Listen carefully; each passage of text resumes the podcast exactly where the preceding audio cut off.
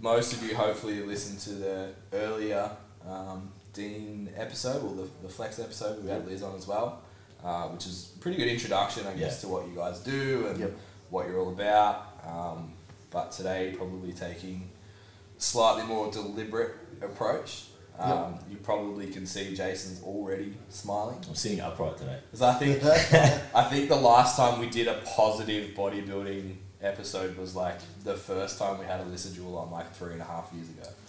And then everything since then has been like how fucked up you get when you diet. And, that's it. And then the rest is powerlifting. There'll probably still be undertones of that. Yeah. no doubt. You know. Yeah, of course. Especially if the topic is how to get thick skin lean. lean. well, there's going to be moments where you're going to feel pretty shit. Yeah. Yeah. Yeah. I But think some pretty let's stupid shit. let's uh, maybe talk about the good sides of it as well.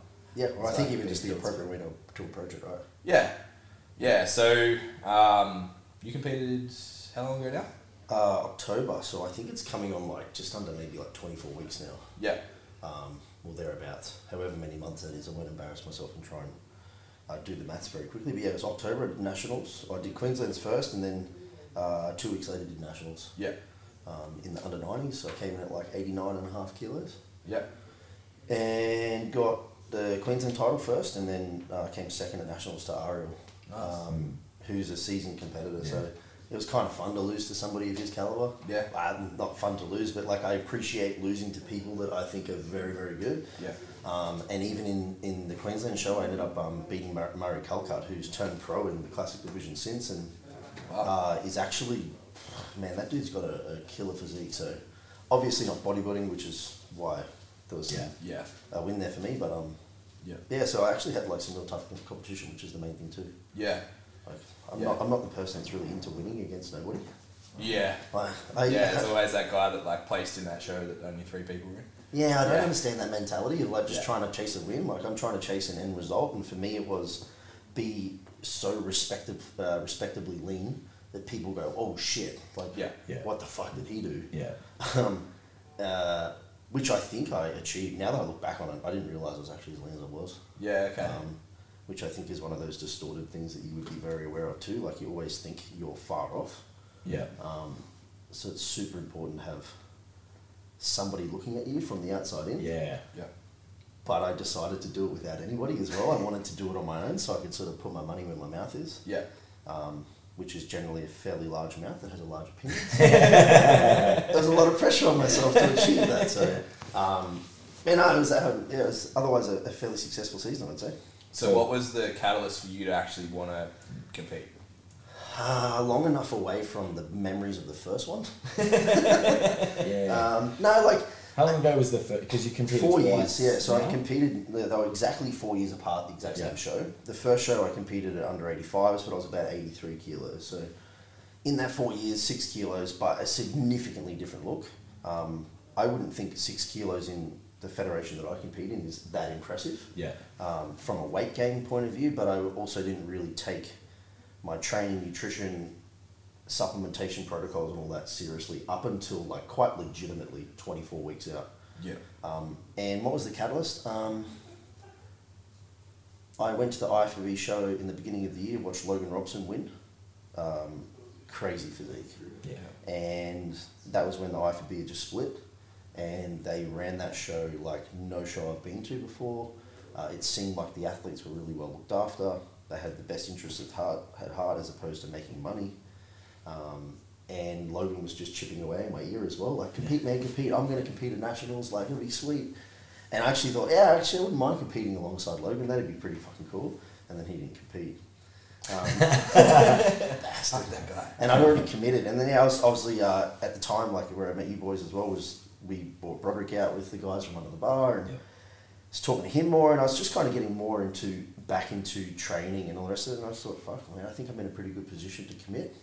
Um, and I want to probably pretty arrogantly show that what can be achieved with 24 weeks of smart programming, smart nutrition, appropriate supplementation protocols that aren't outlandish but really well thought out.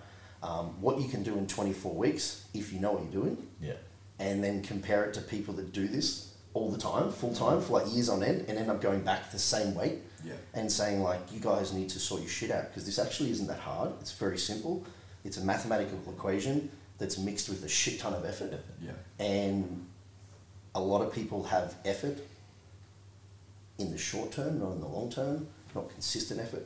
And then they have really poor systems and really poor uh, applications of training modalities and all the rest of it. And they just essentially spin their wheels. So arrogantly, I want to kind of prove that that was possible. So, which I, I, I did. So So did you get to a point where you were confident that like what you'd accrued in that four years was like enough to have a crack, or you were just like, I'm gonna have a crack and use whatever Yeah. I've got available and see how I go? um, I definitely wasn't happy with what I'd achieved in the four years.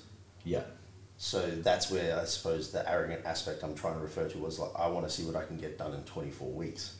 Yeah. Like, if I can recomp, gain weight, muscle tissue simultaneously while losing fat in this initial phase, Yeah. then maintain muscle mass, continue thereout, and get on stage having grown throughout this prep, Yeah. like the whole grow into a show. Yeah. Yeah. It's possible if you detrain yourself prior, you know, Yeah. um, that even with a small, very concentrated, high quality effort, can achieve X result.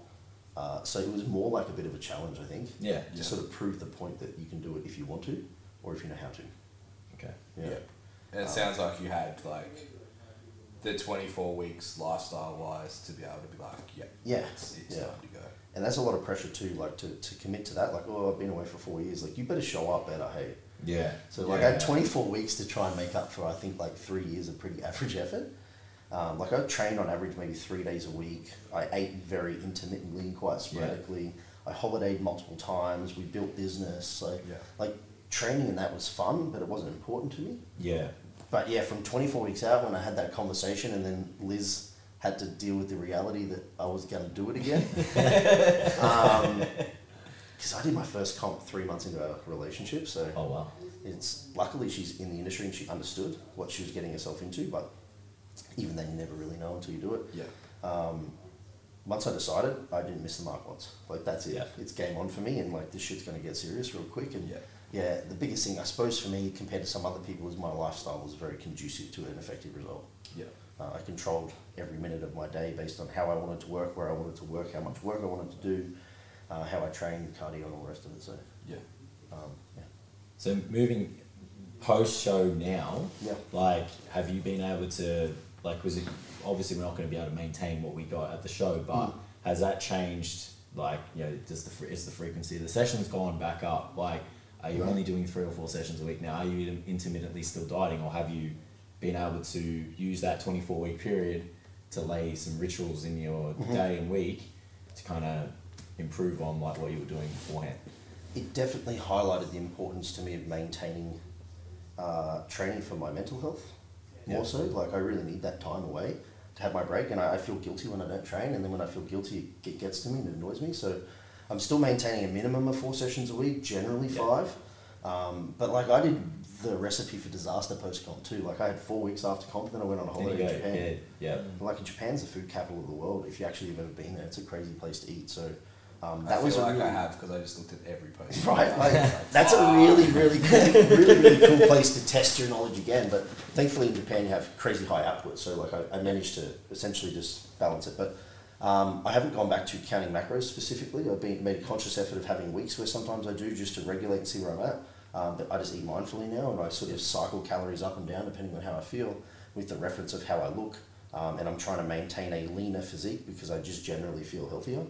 Um, but my body composition now at 100 kilos is significantly better than what it was at 100 kilos beforehand. Yeah. Yeah. So I think I've retained all the tissue, still keeping body fat low, hunger signals are back to normal, energy's pretty solid. I still have hunger, which is good too. It's Yeah. nice to enjoy food again. Um, I didn't enjoy it pre prep. I Yeah. was overfed and overfat, so Yeah. um, you know, really, it's uh, yeah. Uh, so yeah, I think I've maintained a decent amount of it, probably like eighty-five percent, I reckon. Yeah. yeah. Yeah, that's Steps definitely went down though, like general activity. 'cause Yeah. It was back into business, so less general activity going about, yeah, okay. which just meant less food. Yeah. Yeah, so you scale it. Yeah. You got to yeah. scale intuitively. Yeah. So like in prep, I'd average fifteen thousand steps, sometimes lower depending on if I do cardio. Um, whereas now, like if I'm, I'm walking my dog, it'll be like six to seven thousand. Yeah. because I sit a lot of the time on the computer. Uh, but we just moved to now we're much closer to the beach, so like my steps will likely probably go back up to twelve to fifteen thousand Okay. just by default of lifestyle change. Yeah. Yeah, Yeah, that's cool. So, obviously, the the highlight we wanted to put on the episode was like how to get Yep. dick skin lean, like how to get proper peeled. Yep. So, where obviously we need to start at the beginning is that would you say that that's with?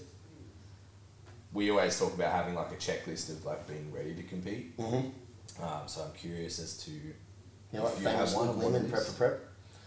Um, I know you guys have had Luke on Yeah. before. Yeah. It's big on that. Um, Yeah. I'm a massive advocate of that for my guys and girls as well. yeah Um, but yeah, the checklist is pretty simple. I mean, for me, there's some the variables that I control both for clients and myself are very simple. I control output based on general ad need activity through steps. Um, if I was regulating steps and I didn't want to change those, then there would be parameters for cardio based on caloric burn or time spent on a particular machine. Um, weight training is always regulated 100% for performance, whether that be set volume, tonnage, like total uh, kilograms lifted across the week or the session, uh, frequency, or whatever it may be, that has to be controlled for me. And then macronutrients, yeah uh, starting at a certain caloric level that I believe to be sufficient to feed me, um, and then over time changing that depending on what I'm trying to achieve. So I think early on in prep, the biggest thing is just getting that consistency of stimulus going in really, really well. So five sessions a week, progressively push the training uh, intensity up or the volume up if you have to. Um, regulate your steps for what you normally do. I think a lot of people start too high and have nowhere Yeah. to escalate yeah not that I'm also a fan of escalating steps, but rather just escalating activity. This whole notion of uh, controlling neat by periodizing neat is just fucking retarded. yeah. Um, Didn't even know. We that didn't was a know there thing. was a thing until Yeah. after we Yeah, got I it. didn't know it was a thing at all. So we're Yeah. just like, me and him "What do you bitch say?" and moan about it to each Yeah, other. So I actually, um, I utilize steps as a way to get my caloric expenditure up, but only Yeah. because my steps started so low. yeah Um, but I actually had myself as a really good case study for not driving them too far above your normal. yeah because it negatively impacted my recovery status like crazy. I don't think people realize actually how demanding walking is yeah Yeah. uh, on the road, not on a treadmill, uh, when you're not someone who does a lot of it. Yeah. Um, and it was highly fatiguing to the point where I actually had to pull steps out Yeah. Yeah. because I consciously had to decide to What? continue to walk. How, like, where? How many? How many steps are we talking? Like, Well, like so, like when I say so, from twenty four weeks out, I decided to regulate my steps at about eight thousand ish. It was like give or take six to eight thousand. I just wanted Yeah. to look at what I was doing. Um, the first six weeks of my prep was all designed around trying to get back into training, get on as much muscle tissue as possible. Um, the federation that I'm involved in, you can use particular supplements. They stayed neutral, so there was nothing. Yeah. There was no escalation. It was just like TRT dose. Yeah. Just be healthy, right? Um, and then from 18 weeks out, they started their thing and they, and they escalated up according to what I was trying to achieve throughout that particular prep. But steps started at like six to 8,000, training started at five days a week, on average, probably anywhere between 12 and 18 sets per session. yeah. Um, my c- calories around that stage were around about sort of 35 to 40 times body weight. So I was 100 to 101. I actually started at 97 kilos prep Yeah. 24 weeks out. Um, as time progressed, because I was trying to get this whole recomposition approach, I started to cycle calories in and out depending on how I was feeling. So some days were high according to uh, like trying to get into that sort of surplus approach and really drive hypertrophy and Yeah. recovery.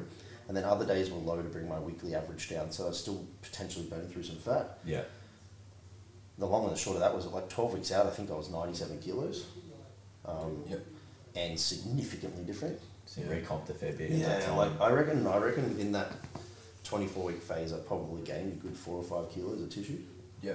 And you Um, attribute that to the cycling of the calories. And training stimulus going well above. So I sort of got a bit of a beginner gain again. Yeah. Yeah. um, for sure. And I also think like being over fat at a, for a point in time doesn't achieve any greater lean muscle tissue uh, gain. So just putting yourself into a, a, a position where like greater aromatization, greater controlling of like hormone changes, um, nutrient partition is going to be downregulated. You're not going to utilize carbohydrates as effectively. You generally feel unhealthy. You have high blood pressure.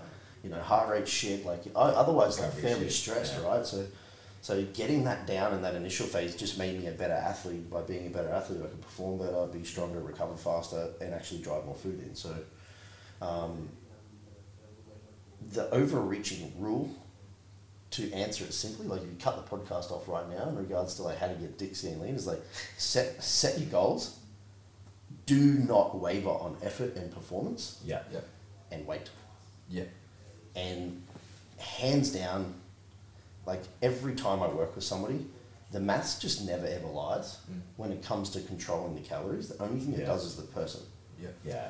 And that's really the difference is the willingness to not suffer. I hate the concept of like you have to suffer to get lean, but there is Yeah. a moment of suffrage where you should be trying to minimize the suffering for as long as possible, but Yeah. then there's a point in time where it's just gonna suck, Yep. you know? Um, yeah, there's just no way around that. Yep. So are you? Do you try and communicate those expectations? Like, do you try and communicate that that's going to happen to your client? Those set them up for that stage because I kind of feel like there's either like people make it so it sucks from day one because they kind of want it to. Yeah. And then you know what I mean? Like they're like I'm competing. Like I need to. It needs to suck because that's what Yep. is supposed to happen. Um, obviously, you're you're not wanting to do that, but are you telling? Are you trying to communicate that to your client, or are you telling yourself like, all right, like we're four weeks out, Yeah. like this is that time when you know we're gonna have to go into that hole a little bit deeper. Yep. Yeah, I um, the dialogue of the conversation in the initial phase of prep is always centered around I need you to be a maximum performer. Yep. You know, so like set up that athlete mindset and it was where you like you're dotting on your I's, crossing your T's, and all I really want you to do is perform exceptionally well in the gym and eat your food. Yeah. And then as the, the body fat starts to come down and I start to see like performance either wavers or it sits neutral or in the subjective feedback data that we get from our clients, we're starting to see things like, oh, I'm feeling a bit fatigued and tired and my energy's down, I'm gonna lose strength. Like they're perceiving that they're going to go backwards. Yeah. Then it's quickly nip that in the butt and say you need to now take this as a bit of a recognition of the reality of what dieting is, Yeah. embrace it, Yeah. find ways to get past it Yep. and then also sort of driving home the concept is like this is where everyone gets to. Yeah. And then they. Yeah. They either then go that way, they stay the same, or the very small percentage go, all right, this is what it is. And I think like with my flexible approach to nutrition, uh, people assume that will be easier too. Mm. It is easier in that you can eat food you like, yeah. uh, but there's just no way around hunger. Like Yeah. uh, it is what it is, man. Yeah. Like, I was Yeah. hungry, you know. I had days where I consciously, honestly had to decide whether or not I could take another step. And that's not even a joke, man. Like, I remember, Yeah. like, on Thursdays, Liz and I have date day, and we went to Burley Hill and we're walking around. And it's okay when you know where you're going, where, you, like, where the end point is. Like, it's sort of like you go to the gym during prep, you're so tired, but you know that there's a beginning, a middle, and an end. So long as you get to the middle, you make it to the end. Yeah. And we went on this walk around this sort of mountain, and I didn't know what the end was. Yeah. And we got halfway in, and I was just like, fuck, I think I might just sit down. Mm.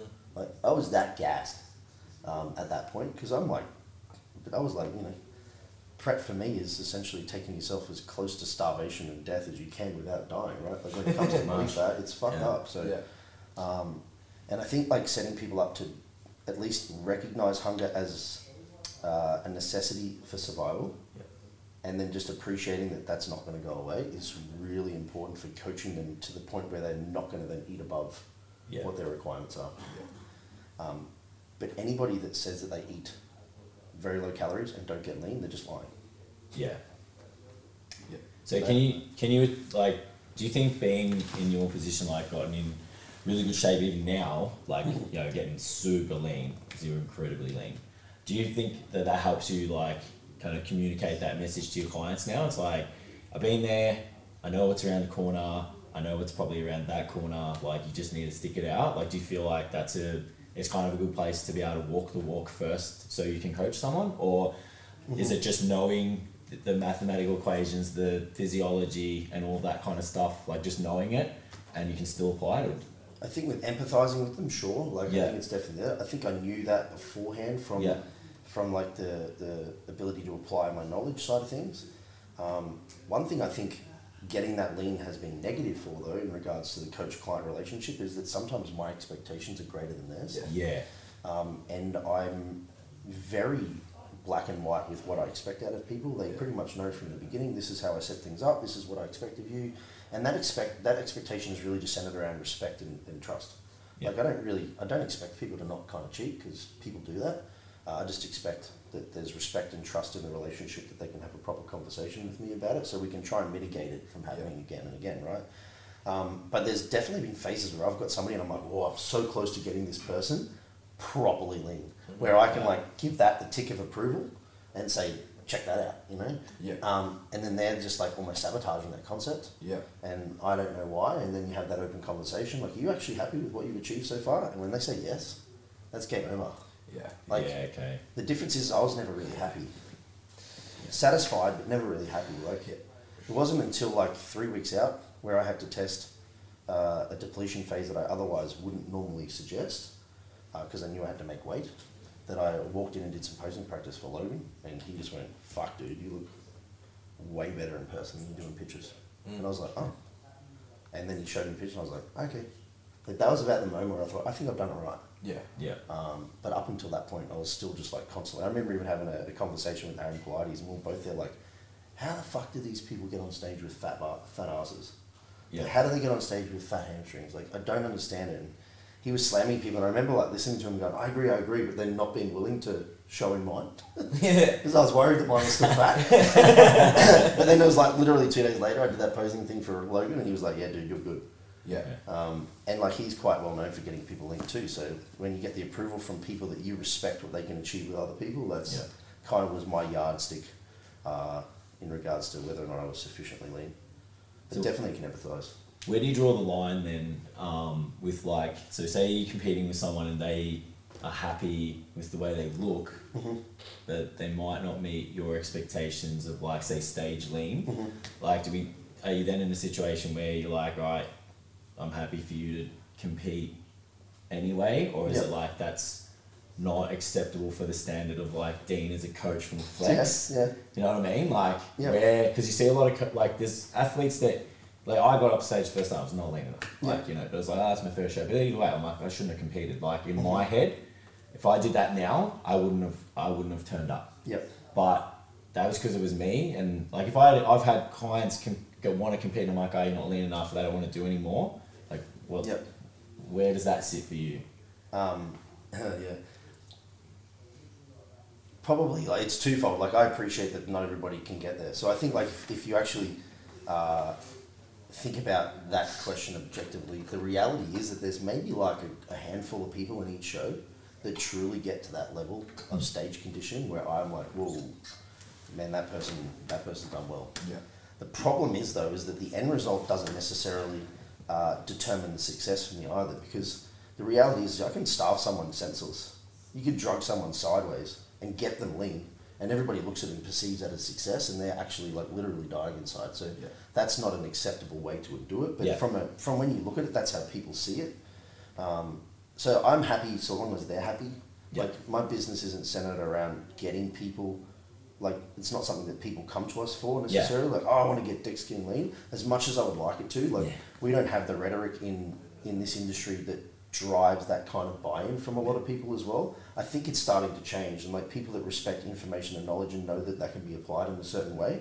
Then there's some bigger name people that I'm working with now, and people in behind the scenes that recognise that that being important. Um, but I mean, there's, there's individuals in this industry that are extremely outspoken, uh, still have knowledge, but because of the way in which they, they conduct themselves online, the person that the kind of person that goes to them is the kind of person that is willing to go Yeah. to the pits of the prep prep. And it's not that the coach necessarily is the best coach and can get them lean. It's because the person that goes to them has an incredible buy-in Yeah. Yeah. you know, and that's all that matters to them. So they'll just do everything they're told because they've seen it happen Yeah. before without understanding the process to get there. Um, the difference is, is I could achieve both. Yeah, it's that that cerebral, cerebral bodybuilder. It's like slowly evolved over the last. Yeah, yeah, it's, Few years. it's, it's definitely changing. So, um, but it- it's it's quite a funny industry because that buy-in is, is quite incredible. Yeah. There's individuals that I've seen go to people where they have contracts that are so outlandish in what the expectations are of that athlete that no one would in their right mind would sign it. Yeah. But if you do, chances are you're probably willing to do whatever it takes. Yeah. So they'll get lean. And then, like, you know, average Joe on the outside looks at them and goes, well, that coach is clearly awesome. Yeah. Yeah. But they have no idea what goes on behind the scenes. Yeah, I inquired with someone Yep. and they sent me their terms and conditions and we discussed them Mm. and I was like, no, Yep. I can't do this. But Yep. when we were like, well, if you get all of those ducks in a row, Yep. like how are you not supposed to get yeah, yeah, yeah. the result at the end? Like I get it, that's probably I'm not saying that's what's needed, but it's like you need someone who's willing to like you've got a method, um, you know, you've you know like you set things up for nutrition and training and that in your particular way. Um, so you want to have these people kind of following it, but some of the stuff was just like next level. Oh yeah, I've heard some crazy shit from people that are very popular in this industry. Um, It's, But- yeah. w- would you say it's like the attitude to commit to that is what makes the difference A more hundred percent. than the actual Method. method itself? Yeah. yeah. like I have the notion that I'm not willing to fail. Yeah. You know, like I've always been competitive in sport, and there is a far greater impact on me as an individual if I was to cheat than what there ever would be if I lose. Yeah. in my eyes. So like, I'm not even I'm not joking in the slightest that I literally did not miss a fucking millimeter for 24 weeks. Yeah. Not a single thing was wrong. Everything was hit. It meant like the difference between prep and now is like if it's 11 p.m. and I haven't done my training session, I'm gonna go to bed Yeah. because I recognize that it's Yeah. okay to do that. But in Yeah. prep, I went to the gym Yeah. and like and I got there and I was dying. I was like, all right, well that's what I did last week, so It's giddy got- up, dude. It's time, you know. Um, and every time I'm like, I don't want to turn this corner, but I will. Like, and the, that's the major difference between individuals that are willing to go to that level, the ones that truly get lean. The goal for us as coaches should be to try and mitigate as much as the negativity as possible, so that you can still pour yourself into those. Yeah. Because all of the outlandish shit is not necessary. Like I've seen people doing forty thousand steps on very low calories. The reality is, is they're not actually doing forty thousand steps on very low Yeah. calories Yeah. though. Because if they were, they'd be fucking peeled. Yeah, Yeah. Of course. You know, like I've heard of a 120 kilo dude claiming he eats 3,000 calories a day doing two to three uh, cardio sessions and weight training. Yeah. No. Probably just not tracking You things. were maybe three days a week, Yeah. like, because I know the maths on that. Like, I know that uh, an individual like myself or anyone that has a reasonable amount of muscle, especially if they're using any performance enhancing stuff, is that on the lowest possible calories they will go on a low day would be around about 22 to 25 times body weight. I know that a refeed can be pushed in at the similar rate at like three to four days a week, usually two, at anywhere from 35 to like 42 times body weight. If you do that, hit somewhere between 10,000 and 15,000 steps, depending on what your general activity is, train five days a week, a week you just need to wait. Yeah. That's it. Like, it sounds ridiculous, but it's that simple. Yeah. And like, I know these numbers because I've looked at them all the time. Every person that I look at, I'm like, oh, this person's getting lean. Surprise, surprise. Low days around 22 to 25 times, high days around 35 times body weight. We've got very smart individuals in this world like Lyle McDonald that have pulled all of the data for years and years and years, put it into clients and recognize these numbers are pretty much right. And then s- if they're not so far outside the bell curve in activity, that's what it will be. Yeah. Um, the rest of it is really just about managing fatigue. Yeah. If you can manage that, then you can still pour your heart into weight training and all the rest of it.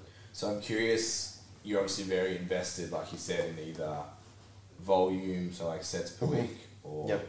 weight shifted, or tonnage. Um, getting into the depths of prep, it sounds like you had a. I'm gonna just do it anyway. Um, if performance starts to slide, are we looking at reducing training volume or intensity to Yep. maintain strength, or like how are you shuffling around if we do see a decrease in performance?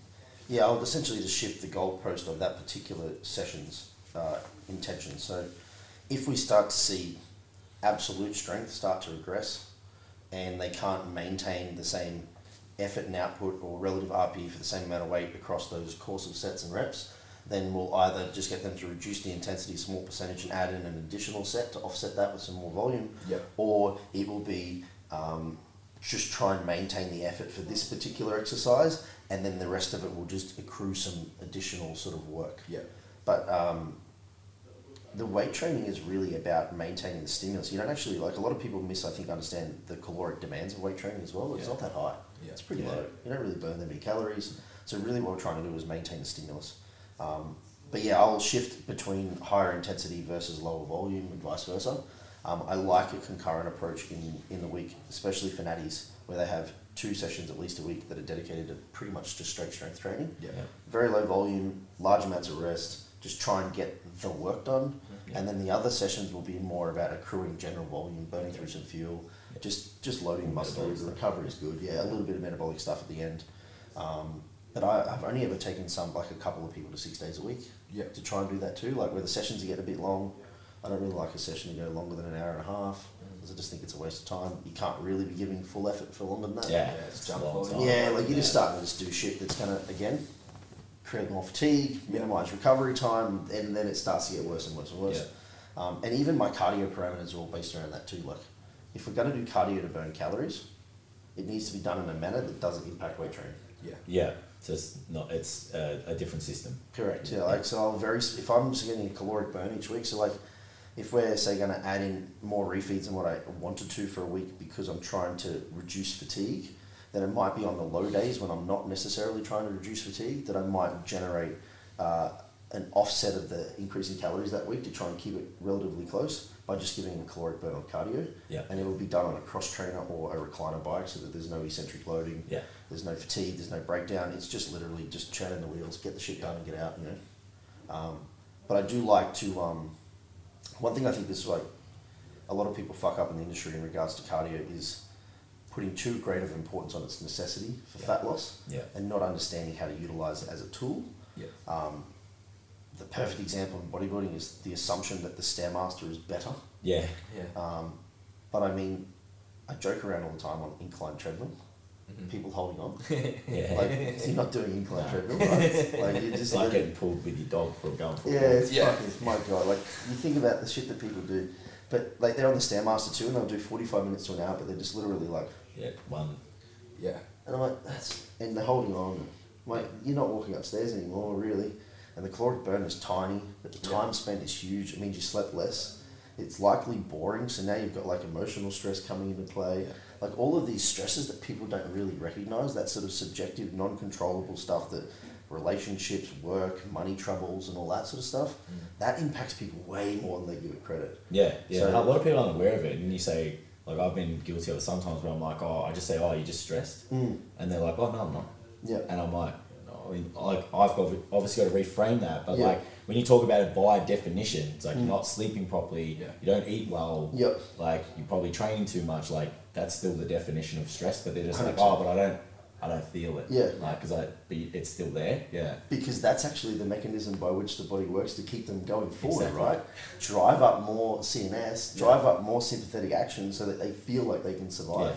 And then the moment you take the pedal off, they crash and burn, Yeah. right? yeah, Um, but yeah, so like I'll, I'll pick cardio and putting cardio parameters based on the individual's ability to commit time, yeah, uh, ability to commit a certain amount of effort, um, enjoyment, yeah, do you even like it? Um, or I'll give uh, a lot of my clients now will have the opportunity to do either or. yeah, So I'll allocate a caloric burn relative to a certain amount of steps yeah. uh, based on the size of them and, an, and a rough guesstimate as to how many calories we think they would burn over a thousand steps. Um, and it's like, hey, like I understand life gets in the way. If you've only done 9,000 steps, add in X amount of calories per thousand steps that you miss. yeah.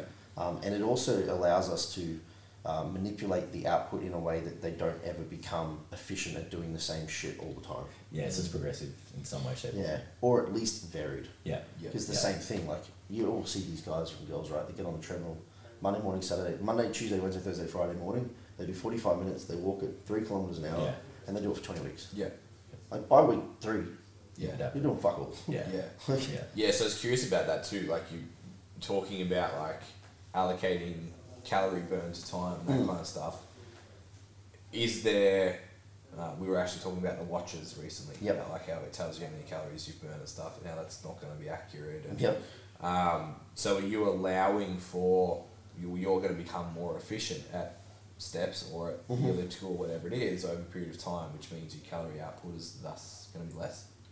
Yeah, well, we would assume that they're going to use less fuel per minute of work if they repeat the same bout at the same intensity for the same time Yeah. because of exercise efficiency. Yeah. Right? Um, so I tend to go like a two weeks on. It's about the time frame that you start to see efficiency change, that sort of 10 to 14 days of repeat bout stuff. So I like to go like two weeks of recliner bike at, they have to, it's the same thing. So everything in mine is like I try and just take out as many variables as possible. So Yeah. same bike, s- put your weight parameters in, put the resistance to the same, run at a relatively similar RPM, and it's just going to be caloric burn for time. Yeah. Just, yeah. Do that for two weeks, take that out, add an X amount of steps Yeah. if we want to. So I'm kind of periodizing it. yeah. Um, Dude. not really. um, or it'll be swap that to the cross trainer. Yeah. Now there's gonna be error, Yeah. Of course. but the error isn't significant enough to impact the whole system because we're also controlling weight training, we're also controlling tonnage, Yeah. effort, calories, protein, carbs, fats. Yeah. Like everything's so well controlled that Yeah. those little like sort of shifts they don't do anything. Yeah. Yeah. Yeah. Not like it would if you just did, like you said, fifteen minute or twenty minutes of walking at the same pace for twenty weeks. It's like Yeah, that's now just neutral. yeah, and like, why walk on a treadmill? I hate, I hate treadmill walking. I think it's retarded. Biomechanically, it's stupid. Um, you're not made to do that. The Yeah. caloric burn's not the same. Another one, get outside, see the fucking birds. Like, you Mm, Yeah. know, like it's actually quite a nice place out there. Yeah. Um, so, like, do whatever you can there. But then obviously that comes at a time constraint too, because walking takes yeah, time. it takes time. Yeah. you know, it's like ten minutes for a thousand steps if you crank out at a fairly decent rate. Yeah. Um, so I know then too, like if I was to be one of those assholes that are going to periodize steps, I'll periodize them up to a point of maybe 15,000. Yeah. Because I know that the time demands for that is, is pretty Yeah. solid. Um, and I also know that the overreaching fatigue over time is fairly solid too, unless that person started there.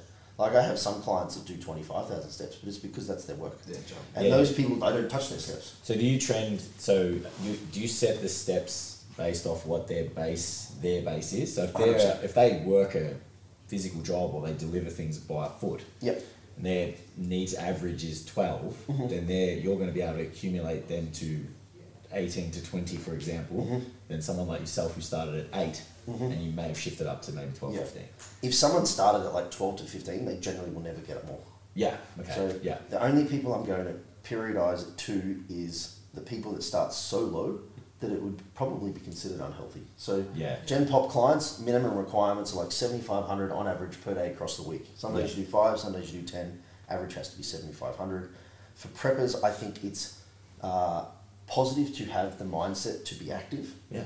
not just the steps. I don't really care about the caloric burn, but it's again the activity aspect, like getting them up, getting them moving. Don't be a sloth.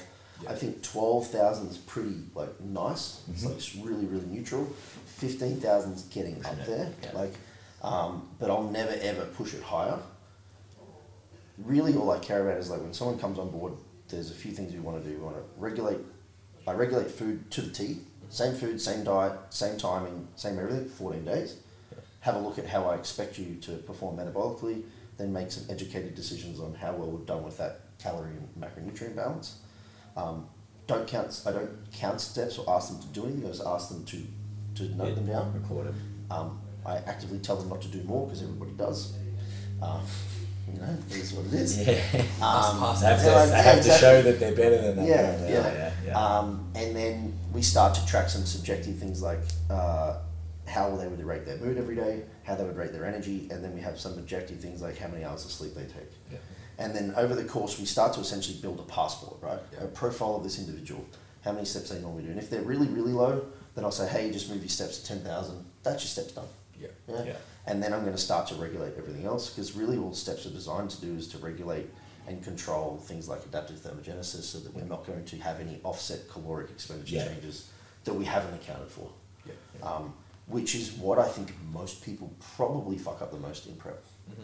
Is I actually had a consult with a client yesterday, and her thought process was, I'm doing prep. I live 45 minutes from the gym. I have an active job over time I'm going to get tired. I need to make this more efficient. She moved closer to the gym Oh, wow. and she Whoa. changed her job to be in the office for the last four weeks so she could commit to prep. And I'm like, that sounds like a really logical way to approach this. Yeah. Yeah, of course. Yeah. But Class. you've just made everything easier, Yeah. right? And she's just like light bulb, like holy shit. Yeah. Like she was actually uh, uh, a sound engineer, so she does like a lot of movement, a lot of like Yeah. Mm. picking up speakers, doing it. All this, but she stopped doing that. Yeah. So like her last four weeks with the person that she was working with prior is likely very different to the four Mm. weeks prior to that. Yeah. And that's when you always see that, hey, my weight stalled. Yeah. Like why? There's nothing else that's Sleeping all day changed. now. Well yeah, it actually has. Yeah. You know? You've heard Um, stories of guys taking like the last month off prep to They do it all the time. because they want to give it everything, but Oh. Yeah. then they're not working, Yeah. and they're not, Yeah. so they're not moving the way they want to move. It's crazy, like Yeah. that that's missed. It's a variable that's missed. Yeah, so I'd say like if, if you truly want to get lean, if you're not measuring the act, the aspects that control your output, control your input, and you legitimately eat what you're supposed to, um, and you put in effort in the gym, it'll happen. Yep. Yeah. But everybody doesn't give themselves enough time to. Yeah. So, from a number, I was always like a bit of application for everyone. If you're a guy and you want to get to 5%, you're 15%, you've got 10% to lose. We know you can lose probably about half a percent per week on a really good, you know, time frame. So you then just double that out, right? Yeah. So you've got 20 weeks that you need to do that. But there's going to be mistakes. Yeah. There's going to be life. There's going to be shit that gets in the way. Add at least an additional four. Yeah. So if you're not doing at least a 24 week prep at 15% body fat, which isn't actually that high, Mm. you're Yeah. probably not going to get proper lean. Yeah. And the last six weeks will be the slowest progressions, but will achieve the greatest look. Yeah. Yeah. So you really need to be kind of your one week out, six weeks out. Yeah. And then the other beauty about doing this is you allow yourself, and again, like I said before, my main goal as a coach is to mitigate total systemic fatigue so they can keep pushing in performance, is to take that 16 weeks of fat loss, expand it out to 20 weeks of fat loss because I know they're going to be mistakes, and then expand it out further so I can now allocate appropriate breaks Yeah. Yeah, I was going to go throughout that prep. Yeah. You know, whether it's weekly breaks of high calories for multiple days or lower and then every couple of weeks we have a few few days off or three or five or seven or whatever it may be, um, then you need to both preemptively plan that but also reactively do it if you need to. Yeah. Yeah, that's cool. Um, like one really difficult thing that I found was adhering to my rules of that, um, because like everybody, you're like, no, no, no, I can't eat more food. I need, and like Liz, to Yeah. her credit, was like, dude, like you keep telling me every day how fucked you are. Yeah. You Yeah. keep telling me like even my digestion actually played up. You know, you like light bulb moment now. I'm thinking about it again. I was like to, I think I even remember saying, uh, I may have even spoken to Luke and just went, dude, no matter what I eat right now, my stomach is just rank. And I was like, ah, I'm not recovering. I need a Yeah. fuck. I need to have a break. Yeah. So I pulled back and I, I allocated a seven day diet break. I got to three and I felt fantastic and I was like, that's all I need. Yeah. And then I told Liz, I'm going to stop, I'm going to keep going. She's like, you'll be back to square one in two days. Yeah. Like, what's two days of extra calories? Yeah. And because I'm so regimented in getting that in, like, it's nothing. Yeah. But for the average person who's still also eating off diet, then obviously the compounding impact of constantly eating above is going to have an impact on your ability to get lean. But um, I really like, uh, and Alan, our coach, is exceptionally good at getting his athletes to commit, diet break, commit, diet break. Yeah. So do you do you find that based off your experience, it's better to let them know when it's happening and just let them know that that's a that could be a moving goalpost? Could be is definitely a good answer. Yeah, because I've I've used it and I've extended it out, Mm-hmm. and I'm just like, look, like I've told you that this was not going to happen if we didn't get here. Yep. We need another week. Yep. Um, but it, like, cause they knew it was coming, they were like, I can, and I'm like, can you give me one more week? Yep. And they do it, but I, I kind of find if I just go, hey, do this, and you'll get a diet break, but we don't kind of structure it in there, like they can kind of look at their um, check-in sheet, and I'll put where the diet breaks could be. Yep. Um, but if I don't put it in there, they just, I feel like their compliance isn't as good. Yeah. Correct. They'll find their own. Yeah, yeah, 'Cause yeah, ev- everybody knows their body better than you. Yeah, yeah, they tell you they feel, they feel like they need a diet break this week. Yeah. Yeah. Know, knowing your body is about as smart as intuitively eating. Yeah. Like fuck intuition. Intuition tells you to eat pizza. I fucking hate that term. Yeah. Like you can be mindful about your nutrition. but Yeah. You can only be mindful also once you become educated on what nutrition is. Yeah. Yeah. So like people are just yeah. There's some like obviously sem- it's a bit semantics, but um, I'm a big advocate of starting a prep fairly harshly for fat loss Yeah. with the notion of get them into fat loss as efficiently and as effectively as possible. Psychologically, they're going to see some change. That's fantastic for compliance. Yeah. There's nothing worse than starting a deficit low Yeah. and them getting no shift, Yeah. or they're still maybe snacking a bit. Yeah. So now the deficit was low, now it's fuck all. Yeah. And they see no change, they tell you to shit at your job, and then they continue to eat normal. And then you're like, six weeks of you just spun wheels. Like, fuck, I just wasted six weeks. Now my 26 week prep has actually become a 20 again. Yeah. So I'm really big now on getting my, my crew and saying, boy, at 24 weeks, we're going ham. Yeah. Like, Uh, I'm going to bottom you out at like 20 to 25, probably 25 times. I've never gone 20. 25 times body weight in calories, it's going to suck. Yeah. You've got at least three weeks there. Yeah. Then I'm going to refeed you probably one to two days. Then we're going to go back to the low. Yeah. Yeah. And then we're going to keep doing that to a point where I start to see that you're at a sufficient body fat level. And then I'm going to allocate those two day refeeds every day. So the 25 times is really, really harsh to begin with. Yeah. And like one of my clients at the moment, Ella, I knew that she posted up her calories and I was like, I can just tell you're going to get hammered with why are you so low?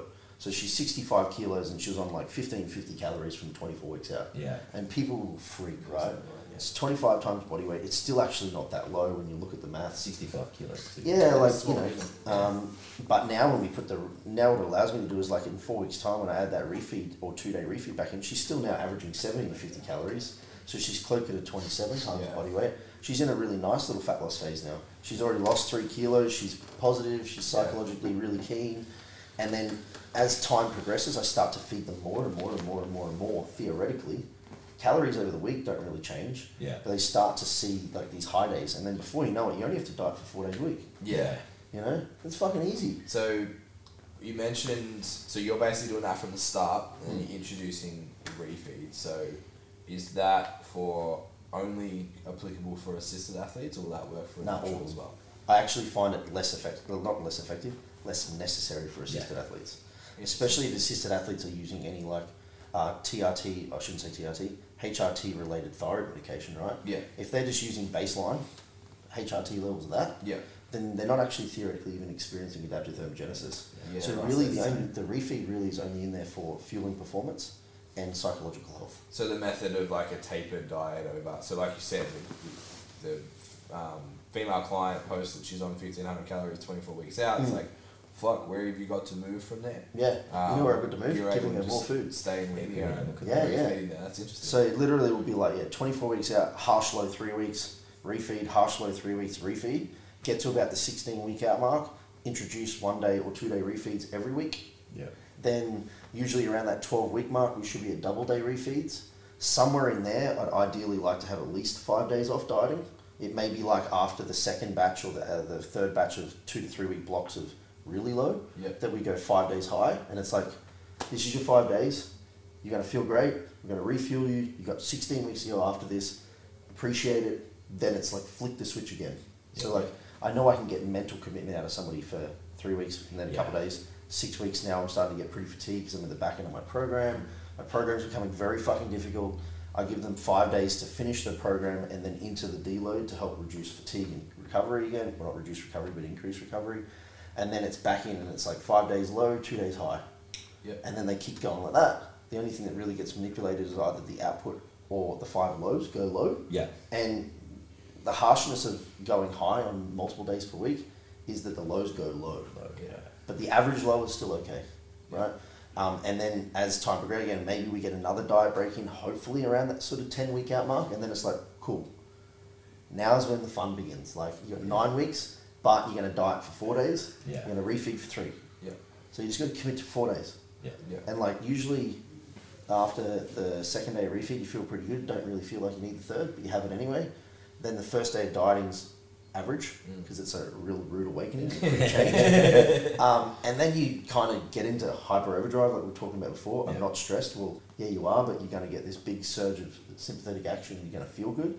And then at the back end of it, you balls out. Like you're Yeah. like, holy shit, I can't do this any longer. And, And then you it's- refeed and again. the It's cycle like, repeats fuck, itself, that's all yeah. right. Like every day, it's like sort of you, I can make it, I can make it, I can make it. Ah, refeed, and then it's the same Nice again. way. And then I work them in. And the beauty of this too is we get data every week. How do you look after one day of carbs, two days of carbs, three days of carbs, one Yeah. day after three days of carbs, two days after three days of carbs, and so for the nat- for our natty guys and girls, they'll generally get that approach pretty much through. Someone was there compliant. Um, for me, I pretty much did five and two. I didn't do four and three. Um, I didn't really want to have to take my four days lower, and I could handle five days. Yeah. Um, Yeah. And it also meant I could take my two days higher, Higher. Yeah. which I really liked. That's what I thought in my head. Um, More food. Yeah, like yeah. I'm a cereal guy, so yeah. you know, like cereal's ninety percent carbs. It's, it's you don't get a lot of it when you're that Yeah. hungry. Yeah. yeah. Um, yeah, so I I really that's essentially the you know the sequence of a prep laid out, and you, you can actually probably like I I plan at least a few weeks in ahead, Yeah. and then like you See said, what happens. auto regulate based on performance and feedback. So yeah. Does that does that body weight times um, you know Yeah. number Yeah. for their calories does that change weekly based off their body weight or is it like this is what I set for a month Yeah. and then you know what's happened at your body weight at this time then we set it again I don't go back to like so when I start the process, there's always the process of a bit the the beginning, creating the caloric requirements for that individual yeah is ballpark. yeah feedback plus ballpark then gives me estimated guesstimation. Yeah, yeah. And then it's always just based off each week's Each week. feedback. Yeah, So yeah. then it's like, ah, they're losing good, they're not losing, they're good. But whenever I've gone back and done the maths on the entire prep, It doesn't matter. generally what I find is the low days keep going down, and then because the weight is also going down, Mm. they actually follow each other. So by the time you get to the end of it, the maximum I've actually seen in most of my clients, if I look at average calories across the week divided by seven to get average daily calories, ending weight position, Mm. expected TDE for that, total daily energy expenditure, it's usually maximum 10 to 15% out. That's incredible. Yeah. It doesn't actually shift much. Yeah. Every time I've done it, I'm like, yep, Yeah. and that's like that's with girls that have got so lean that there's a point in time where they've actually lost their cycle. Yeah. Which means their energy availability is fucked. Yeah. Yeah. But like we're talking, like I've had some physique girls and some uh, natty fitness girls that get proper lean, um, and they end up around that. Um, but generally speaking, it just sort of works itself out. Yeah, That's Yeah, cool. yeah it's Yeah, it's actually really interesting. the the. The foresight's there, and then the hindsight and being able Yeah. to re- recap it is Yeah. really cool. It's and good to then see marry it in, up. that, in actual application. Um, Yeah. and it's almost every time I think someone's beat the system. I think I even said this on the last time we caught up. Like when I then relook at it, I'm like, yeah, you don't beat the system. You just cheated. yeah. Yeah. And I feel I feel like some people might think that's a cop out of the coach. And there's definitely a point as a coach you have to learn how to adapt to your athlete. And I think that's where I probably succeed the most in my ability to get somebody lean and try and get people uh, to where I expect them to be is being able to take the pieces of the puzzle. Yeah. Like there's plenty of people out there smarter than me. Fuckloads of them. There's heaps of them. Physiology wise, biochem wise, Yeah. there's so many of them, right? Yeah. But I can see and like sift through the Mm. bullshit and like really call someone out on whether or not I think they're telling me the truth. Yeah. Um, It's being, sometimes it's not being a received very coach, well. not being smart. Like Yeah, you have to be yeah. able to understand the individual, the person, Hmm. what their habits might be. Psychology is going to be like at that point. Yeah. Interpreting that data, not just like what's in the spreadsheet, right? Hundred percent. Like one of the, and now in saying all of that, like you can't have simplicity without complexity first, Hmm. right? You have to understand the complex before you can provide it in its simple terms, but also even make this seem simple. Like I sit here and I'm like, oh yeah, it's twenty four weeks. This is Yeah. what I do that. That's Yeah. that, and that's it. That's the framework, but it's how you marry it all together that is really the skill. But I mean, if I think if anyone came to me and gives me the opportunity that has true commitment to the process, I'd get anybody to Yeah. just get lean Yeah. if they're willing. Yeah. Um, but they'll also do it in a manner that actually doesn't seem that hard. Because I didn't really find prep difficult. I was just physically fucked. Yeah. Yeah. Like, you know, I didn't think it was that hard. Like, Yeah. I was hungry. Yeah. Cool. I was tired. Cool. That's all part of the game. Yeah. But I kind of like thrive in the element of that. I can do it and you can't. Yeah. We've Um, spoken about Yeah. this. that's that's a real winner. Like, Yeah. That's that's, That's the good place part to that be. you can't teach. No, I, I agree. you know. Yeah. Um, and I, I think like one of my other big things is I always say this, even it's actually kind of not true, but it is. In it's not true, I think in uh, in theoretical knowledge, but it's true in actual practicality or application, and that is that effort precedes everything. Mm.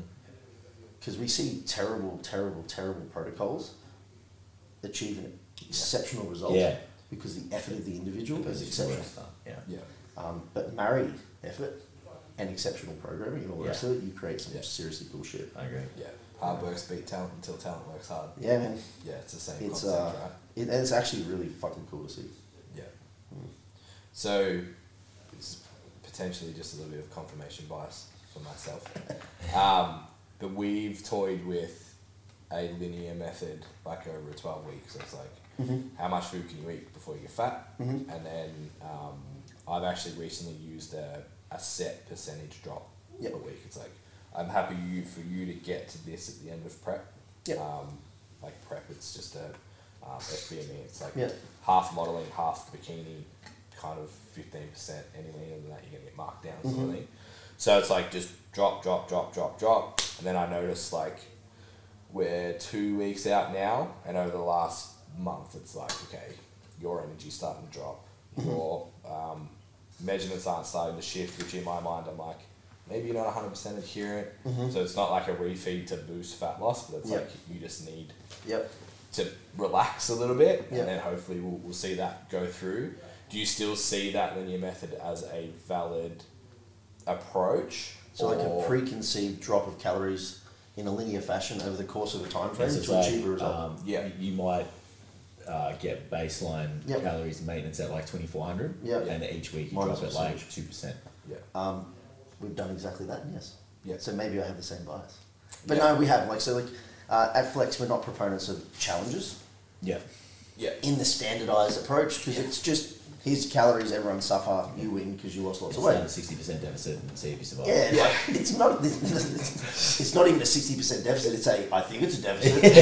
There's no number that's actually attributed to that. It's just Yeah. a fucking guess. Yeah, yeah, yeah. Um, and Just don't eat. because of that, we've gone to gyms now that have done them prior Yeah. and said, let us educate, then let us provide tools. Yeah. So educate for a day with a seminar, provide them with a macronutrient distribution that starts in week one Yeah. and it escalates down. I shouldn't say escalates down, but it linearly goes down. Yeah. Um, and every time they've had better results. Yeah. But the biggest thing is that the people are like, this isn't even that hard. Yeah, I've only had complaints in the last three weeks. Yeah. It's like I'm hungry. I'm like, yeah, Yeah. you're only hungry now.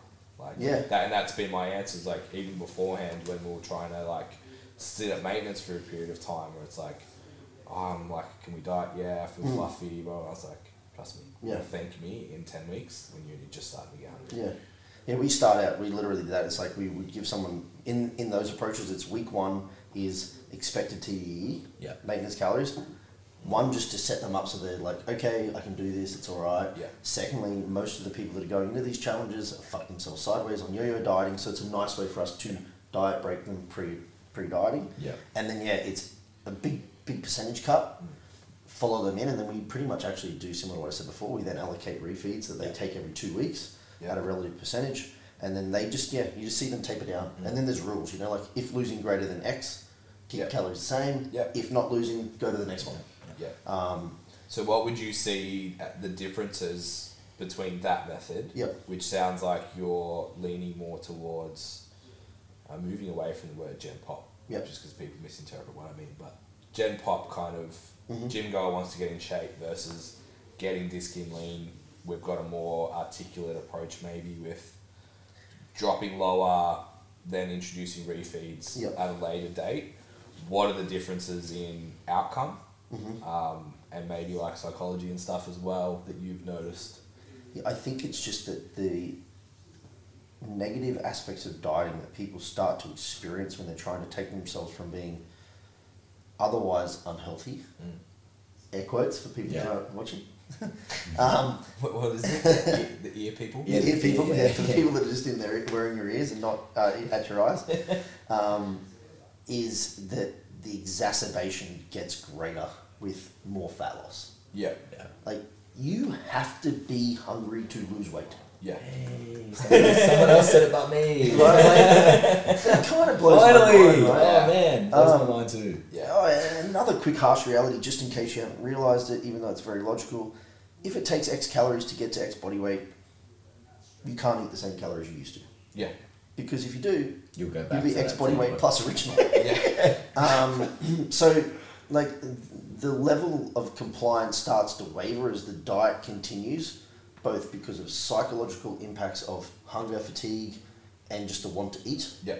your body's driving you to eat, man. It doesn't want to starve. That's fine, but just understand it's momentary, and that you probably don't even actually understand what hunger is. Yeah. You're just bored, Yeah. um, or you've got a little bit of normal hunger, and that's fine Yeah. too. Yeah. Um, but it's the end part is the management of the mindset of the person to commit to kind of being unhappy with how they feel. Yeah. Um, and it shouldn't, like, the end part of prep really isn't uh, integrated with life, but rather you kind of have to flip it, which is the part that I hate, Yeah. in that you then need to integrate your life into prep and not Yeah. prep into your life because there's just a point in time where you still have to maintain all of this output, even though you feel shit, you still Yeah. have to have a job. Um, but, like, I'll say undeniably, like, the last eight weeks of my prep, at least, uh, because I got there early as well, and then it was really about trying to just make it to the end. Um, business for us either stayed stagnant Yeah. or Liz took on shitloads more. Yeah. Um, she asked me to clean the gutters one day. I went, yeah, no problems. In seven weeks. Yeah. And that's not even a joke. I was Yeah. just like, I can't see myself wanting to get up that ladder Yeah, yeah. until it's I'm probably fed. dangerous anyway. Um, get up halfway. Like, So like, that's the difference. Is now life is starting to be truly impacted at the end. So it's like, how can I try and mitigate as many of those factors to get the person to the level in which we want them to? Um, and that's, I think, why most people fail at that point. Like, there's so many good looking six week out bodybuilders on stage. Mm. Yeah. Um, no, it's not water, it's fat. Yeah. Yeah. Yeah. Like, yeah. Yeah. You pick It's- weak protocol and go and fix that, eh? Yeah. No, like, man, I The think. fact that you can be watery probably suggests you're not lean enough anyway, right? Yeah, pretty Yeah. much. Like, I used supplements that otherwise people consider to be water intensive in the back end of my prep. Right. Yeah. Like, pe- things that people would never do. Yeah. because again like and this is, comes down to like utilizing what you know of complexity to make it actually quite simple at the back end of prep you are glycogen depleted Mm. energy depleted hungry as a motherfucker and you get weaker Yeah. right there's particular things that you can use that other people usually use in their off season that make you stronger fill your muscles back up with glycogen and creatine phosphate you generally get a downturn in appetite because of the the drug as well. And everyone's like, oh, yeah, you shouldn't use those because they make you watery. Again, ear quotes, uh, air quotes for the for the ear, ear listeners. Um, but the reality is, like, when you're that lean, Yeah. you can't be watery. Yeah. Um, and the other one too, I think, like if if someone's not being coached by us but being coached by somebody else, and they think they can pull the wool over their eyes, even the world's largest carbohydrate refeed won't make you hold water or look like shit or gain a lot of weight. A cheat with a bunch of fat and salt Yeah. will. Yeah. Um, I've seen Alan, I've spoken to Alan, our coach, who did a three day 1,000 carb refeed after comp as a natty just to see. Yeah. Like he was leaner, gained a kilo, Wow. and he was 80 kilos. Yeah. You know, I did 1,400 grams in six hours to see what that did for a refeed. I was bloated, distended, felt like Yeah, shit, you actually hated fit it, all that right? food in. Terrible. Yeah. and, I, and I try to do it as little fat as possible because I know that it's going to Mm. mitigate some negatives, right? And because of that, like palate fatigue was huge because I just eat sweet things, like yeah. a lot of rice and condensed milk and, fucking- Yeah. and, cereal. Like we went to a food market and I was walking around with a box of uh, Lawrence cocoa bombs, um, and like I gained hundred grams. Every client that I give high carb, low fat, moderate protein to on a refeed, they don't shift in body weight. Yeah. And then there's the individual like, ah, I, I went for this load. And I said, yeah, because you don't understand how physiology works. There's no necessity for you to have fats in Fats, that. Like, yeah. And fats turn into fat. Yeah. So if you want to eat in a surplus, mitigate as much fat gain as you possibly can by banking your calories in the things that matter the most. Yeah. Carbohydrates, protein. Yeah. And what a fat's going to do for you long term anyway. Yeah. Like, I think people like really overstate the importance of fats. Like the necessity for um, essential fatty acids to maintain health are so fucking small. Yeah. Um, I'll take fats down to individuals. Like for, again, from an application point of view, protein for most guys, I like to start at two grams per kilogram. Throughout prep, they'll move up to three grams per kilogram. If they get really hungry, they might get three and a half. Yeah. You know, And uh, you're if they all- really like meat, Sorry to interrupt, but your body weight, not lean Body body, weight. mass. body weight, mainly because like most of the preppers are going to be within the normative body fat ranges. So if Yeah. the guys, if you're in normative body fat ranges, go for the times body weight. If you're outside that over fat, then go for goal body weight. Yeah. It's easier than working out even lean body mass. So two grams, maybe escalate up to three grams, depending on energy demands and a few other things. Fats will sit at most one gram per kilogram, at least half a gram per kilogram Yeah. right? Um, um, for my preference, and this is even for the girls, I'll generally be around 0.7 to 1. Yeah. Um, mainly because we see, because of some of their hormonal discrepancies compared to men, is they don't burn through carbohydrates as much, they're just not as efficient utilizers, therefore they don't need as great a refeeds, Yeah. so we can kind of give them a bit more Yeah. uh, fats, a little bit less carbs. Saying that, I'm still giving girls three twenty-five grams two, three days a week, and they respond just fine. Um, and then carbohydrates are going to basically make up the difference. And the major difference I'll have across the course of the week is that as refeeds come in, fats go down, carbs Yeah. go up. Um, and on normal days, I give them a little bit more fat with a little bit lower carbs because I don't mind if they become depleted. It's kind of the point of Yeah. prep. Of course. Yeah. Um, and fats are a little bit more delicious. They're slightly more satiating potentially, and it's just nice to eat some different food sometimes. Yeah. Yeah. Um, Food choices, right? So normally I'll only have two different days of, of calorie uh, distributions and macro distributions, but for some individuals I'll also do a third day, which is going to be like fairly low carbs but fairly high fat. But whenever they get high fat, it's always on calorie maintenance or deficit. I never give 'em- I never ever give Uh, high fat on Surplus. Yeah, surplus. they'll just get fat. Yeah, there's no point. There's Yeah. no need. There's no need. So, Yeah. And I would do that occasionally too. Like once a week, I'd be like, you know what? I haven't eaten anything other than meat fat now for Mm. like just literally fats that come from meat Yep. for weeks. So I'm just going to have some peanut butter and some things that are a bit different. Yeah. It's like, cool, that's my fix. And again, the beauty of understanding nutrition and being a bit flexible is when I have those moments, I just integrate it into my prep. I don't cheat on my calories, I don't cheat on my macros, Yeah. and I still get to the back end of it peeled. Yeah. You know, So my only other question is the refeed days you prioritizing because obviously your whole performance in a high stead. You want those days that you train rather than off days or like yes and no. because there's also the argument like if you refeed on a rest day, you're going to be able to perform better the next day, etc. Yeah. So, uh, to quote Broderick Chavez, I like his right tool, right job. Yeah. What job are we trying to achieve with a refeed, right? We're trying to replenish fuel, psychological break, Yep. potentially impact any metabolic downregulation that we're experiencing. To do the metabolic side of things, that means we're going to have to have the refeeds at least two to three days in a row. Yeah. Yeah. If that's what we're trying to achieve. If we're not trying to achieve that, it doesn't matter, Yeah. right? Um, so, like, you might take, for example, a uh, an assisted person, and they might have three in a row. They might only have one, and then have two days of fat loss, and then one. My preference would still be to bank them because average stimulus over time is going to create that result. So I'd rather see four days of fat loss in a row. That's a separate one. Um, refueling. So psychological performance, carbohydrates on training days, probably a smart idea for most people. They just have this assumption that the carbohydrates they're eating now is what's going to drive Yeah. performance. Yeah. You know, I need carbs in my pre-workout meal. Sure you do, like if Yeah, that's what you that's think. What you, yeah. That's what works for you, bro. yeah, if that's what your cognitive or conf- confirmation bias is. Yeah. Um, or yeah, like are we trying to refuel? And what else are we trying to do? Reduce total systemic fatigue and stress. Yeah. The only way we can do that is to pull exercise down, drive calories up, specifically carbohydrates, going to be the most uh, anti-stressing of the macronutrients. So I like one and one. Yeah. So usually for me, it's like start the refeed on a Friday, finish it on a Sunday. Friday, Saturday are the last two training sessions. I'm going to struggle the most. Yeah. Going to really drive food in there. Great idea. Sunday, kick back, couch, lower steps, eat food, Yeah. chill the fuck Yeah, out. let it do its thing. Let it do its thing. And then uh, come around Monday, back into the deficit. Yeah. Grind it out, dude. Yeah. Make it to the end of the, the tunnel. Survive. And hopefully you're all right. Survive till It's a Friday. Friday. Um, but like Alan, my coach, uh, he likes he likes doing them mainly on high days. He actually likes mainly doing them on strength days. So the Yeah. day that he actually Yeah. theoretically burns through the least, Least amount, of amount of glycogen, glycogen, yeah. he drives carbohydrates. Yeah, I was actually speaking to um, Luke Tulloch about that recently. Yeah. and he was suggesting that it's perhaps a dopamine related thing for performance. hundred percent. Yeah. Yeah. Yeah. Yeah, It makes perfect sense. Like I have slowly over time, and I don't actually like to try and tell people, nah. Like I think, like you say, like you can get paralysis by analysis if you've got too much information, Yeah. or individuals that know too much, they make things too complex and it's too hard. I think it's almost the same in the coach. So like I've definitely been problematic in that, you know. You come to me and you're like, hey man, I'm having carbs pre-workout. I'm like, why? yeah, And then you're like, oh, because they make me feel better. I'm like, you know, it does nothing, right? yeah, Yeah. And then you're like, fuck.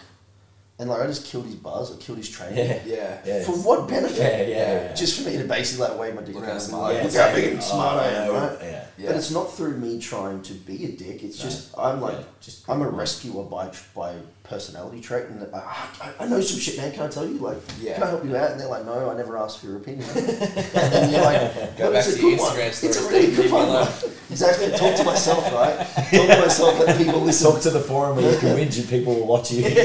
um, yeah, so I think I've definitely been a person who's done that in the past incorrectly, and now it's I just do the the best question ever. Why? yeah, Cool, man. Even uh, I had a guy today who was doing uh, on Instagram, a fellow I know from prep. He was doing flies, like uh, they always do them internal Yeah. to external. External. yeah, And I just said, "Is there a reason why you do that?" He's like, "Oh, just someone showed me. That's the way I do it." yeah, Oh, okay. Biomechanically, it makes sense to do it the other way. yeah, Yeah. And he's like, huh, Yeah. like, tell me more. Okay. So, like, instead of me just, like, shit canning his idea, I was just Yeah. curious because actually he was doing it with Regan Grimes and, like, he's a bodybuilder. He should theoretically know what he's talking about. Or maybe he also just followed the guy beforehand. yeah, Um, so, like, I didn't want to tell him it was wrong. I was rather interested to see if he was interested if there was another way.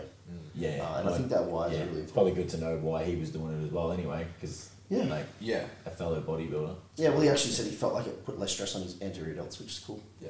Um, again, like if you've got buy-in on the idea, Mm. it's likely the best option. So Yeah. I'll have some clients here that are like three days high, one day high, two days high, high fat, low fat, and they're always like, why? I'm like, I feel like you're probably going to be more compliant. That's the most boring answer, but it's the most truthful. Yeah. And it all comes back to, like you said, it's like consistent effort applied, applied over a long period of time. Yeah. And the most efficient, the most consistent stimulus is what you will achieve. Yep.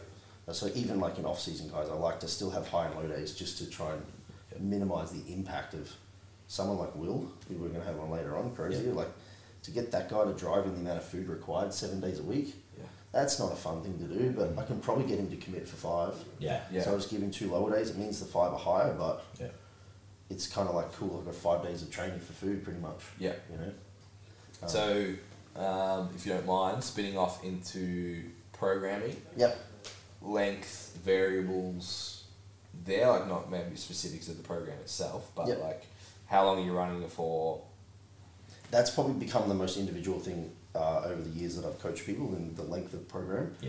And it's mainly just determined by the psyche of that person. Mm-hmm. Um, as a general rule, uh, over a five day workout, total working set, so RP somewhere between 7 and 10, will be around about anywhere between 80 and 150. Mm-hmm. Um, but it'll only be 150 if it's metabolic type stuff, like a giant set or a tri Yeah. set, stuff that actually isn't that demanding. So it looks like an excessive amount of sets, but it's really Yeah. not It that doesn't bad create a lot of like. or like yeah, like added rest pause calf sets. So like all of a sudden a, a workout that was normally twenty sets looks like it's twenty six, Yeah. but it's five of that's occlusion. I, s- I yeah. sent Jason a, a program a few weeks ago. He just sent back 28, 28 sets in the session, bro. I was Yeah. like, yeah, read it. Yeah, Nine yeah. sets, man. It's easy. Yeah, like so like I He have says the powerlifter. Yeah, it's easy for my clients. a, it's easy on paper. Yeah, well, for me, I would die. And Um, Yeah, exactly. Um, so yeah, anywhere between eighty starting. Um, if it's at eighty, it's generally going to be escalated as like a set progression program, almost like the calories we talked about, where I'm just going to say, let's find the RPE, maintain the RPE, very Mike Israel esque. Yeah. Drive sets up until the point where you can't perform anymore at the same relative intensity. Then we're going to drop back and start again. I like it. Um, I like it. other times it's find the RPE. Like I have one individual, Lockie, who knows how to fuck himself up. Not many people do. Yeah. He does. Three weeks is all I can get out of him.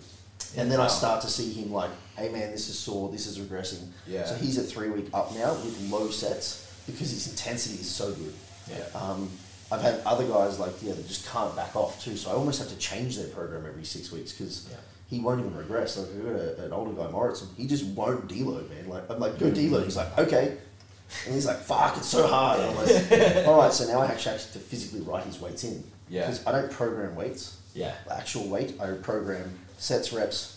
They program their weight for week one relative to the RP they're trying to achieve, and then I get them to auto-regulate performance as time goes over. Yep. Uh, in that they're trying to drive whichever one they think they can achieve on, and then as they get to each end of their block, generally speaking, I'm going to give them the parameters of you're going into between one and two weeks of overreaching. In this overreaching phase, the last set of every exercise should hit volitional fatigue, Yeah. not failure, mechanical failure, not assisted, um, and your tonnage should be increasing, Yeah. and it can increase by either an additional rep, Yeah. increase in weight, or if you can do neither, add one additional set. Yep. Yeah. I love it. Uh, and that's the way they control their fatigue component to that. Um, or maybe I'll be an asshole and drop a rest pause Yeah. at Yeah. the back end. Yeah. Uh, I've actually probably programmed more of those recently than I have in the past. I fucking love them. Yeah. Great. Um, just an easy way to really drive everything. So Yeah. and I'm still. Do you fairly- find that um, it shifts with how new the client is as well? Um, something I've noticed is like when you first get someone, they need longer on a program to figure out how you program, how you Mm. Yep. want things done, how to deal with Absolutely. the load and all that kind of stuff. And then it's like, Absolutely.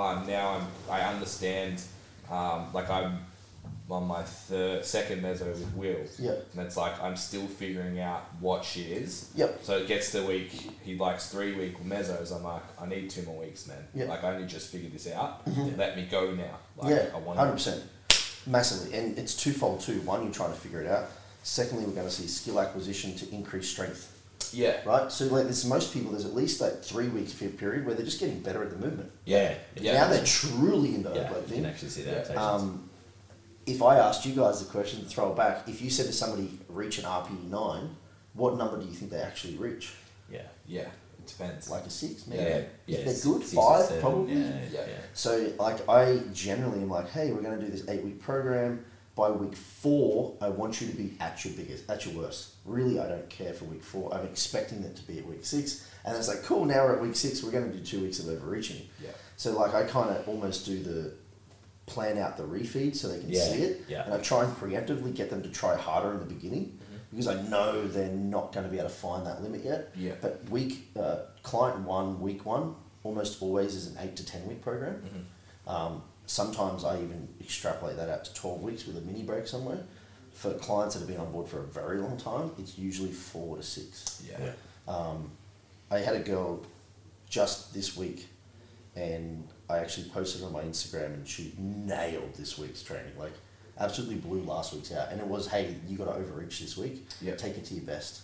And it's almost like giving people an It's AMRAP. the one that put like a thousand kilos on a tongue or something. Yeah, it was like twenty five percent or something, right? And and I wrote in there like, does this make other people want to give this person an extra week? And she actually messaged me said, I felt fucking amazing this week. I really want to do another week. When you read my feedback, you'll see I don't want to deload. Yeah. And it's because she had that enlightening moment, like, holy crap, Yeah. I can still get a bit more out of this Yeah. when I really think it's the last week. Like, you know, Yeah. I can do one more week of dieting because I know I've got a refeed. Yeah. Like, yeah, so we've actually extended it. Yeah. So she's now going to do a nine week program for her first one, Mhm. but likely next time, probably four or five. Yeah. You know, because she's going to know. She'll what know where Yeah, it is. she like, just yeah. starts. You don't know what you don't know. The effort. Yeah. Like, no It's one knows alright. what the yardstick is until they truly fail. Yeah. Yeah. Um, and then even then, there's always more. Mm. Like if anybody ever wants to see someone train like, like a fucking madman, Michael Halsey, uh, Mike Halsey, who beat me in the overalls at IPU Queensland's, that dude can just tolerate some work. Yeah. Like I'm not that easily impressed by work, but man, that dude can work. Yeah. So like I think like finding people within your gym that you can see and be like, oh okay, yeah, look, I don't really try that hard. Yeah. But then also not to the point too where you're just like busting your ass for the sake of busting your ass. Yeah. It has to be. It's really easy to hurt yourself. Yeah. It's very hard to hurt yourself repetitively in the same program in a progressive manner over the course of time. Yeah. Um, which I think that's where like most people don't like programming because it's actually hard. Yeah. Yeah. And it's why I like it for prep too. Mm. Because, you know, like, you have those sessions, you go into it and you're like, I don't really feel like a program today. So you go train and you're like, oh yeah, I'll do a drop set, then I'll do this, and then I'll do this, and like it hurts. And you can really fuck yourself up, but what did you achieve? Yeah. You don't know. So Yeah. um, most people think they train hard, they don't. Not truly hard, they might be physically hard, but mentally they have no idea what it Yeah. is. It's, a really It's funny the the um, less we mentioned the word like cerebral earlier. It Mm. tends to be the less cerebral guys tend to actually train harder Yep. because it's like there's so much noise about overtraining and overreaching and Mhm. all that stuff. Where it's like the guys that don't give a shit. It's just like just go and fucking train, bro. Just Yeah. lift more weight, bro. And it's like yeah, but they're usually the ones that train the hardest. Yeah, hundred percent. It's the same. Like most flexible dieters aren't willing to take calories down lower in the beginning Yeah. because they're so worried about metabolic damage. Yeah. Yeah. Like man, you can actually go pretty low Yeah. uh, for a point in time, and that's always contextual, right? Um, and you're right. Like the smart guys will be like, you know, you only have to do twelve sets to achieve maximum hypertrophy Yeah. at a relative RPE of eight. You're like, Yeah. okay, but you don't know what an eight is. Yeah. Yeah. Yeah, How Um, many of them have you done? Yeah. So when you can marry the two, holy shit, Yeah. yeah, it's good. Yeah, but Good. Yep. Sweet. Big Will's just like strolling around the house with no shirt on and shit. So yeah, if you I are, tend to keep mine on when I'm around here. yeah, That's it, one. yeah. if you are heard a monster walking through our house, that's what it was. But I mean, they, like he's actually a good example. Even so, he's probably I would give him by my standards maybe like eight weeks out of condition Mm. for a bodybuilder and he's a powerlifter. But the reason why he looks that way is just because he had repeat nutrition Yeah. at the back end that was very controlled, and he's outside the norm. He was roughly like. I think 30, 30 times body weight should still theoretically be a deficit for someone like him. Yeah. And it did. So like thirty eight hundred calories for him was achieving fat loss Yeah. in the back end of this prep. But he he's just a dude that just ticks the pr- you know, ticks those things off. The back end of it would get a little bit more difficult for him if he ever wanted to bodybuild again. But like there's people out there that don't achieve the physique that he's achieved purely because they don't measure anything. Mm. Yeah. So um, Yeah. I'm excited for the the episode with the two of you and we go into Yeah. performance and Marrying recovery and like marrying all of that yeah, together. How do Yeah. we still perform? So you guys will have to actually that will probably be out before this. So you've Yeah. already listened to it. Good on you. Unless you just tuned in for Dean, in which case go back and listen to that one. Yeah, This is absolutely. gonna be good. Um, thanks again, man. Yeah. Um, We could talk Pleasure about having honestly. We could talk about this for hours. Yeah. I could.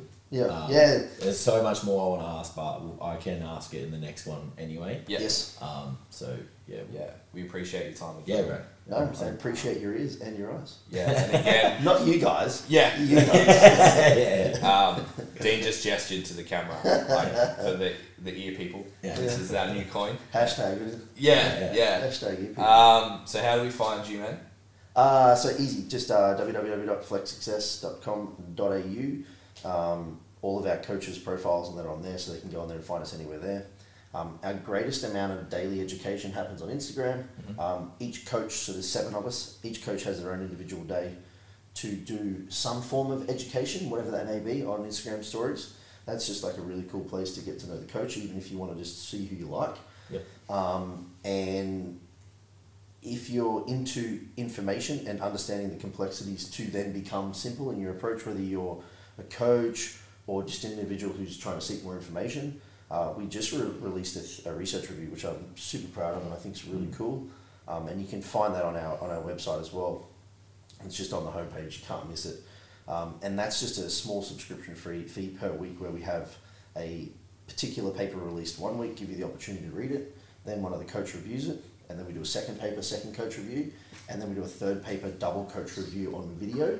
Um, and then eventually we're going to drop it in on audio as well so people can listen to it. So that's like a really deep dive into one particular study on a very popular issue um, and allows people to like not have to sift through all the bullshit, Yeah. I um, like it. but instead find out where we get our information from.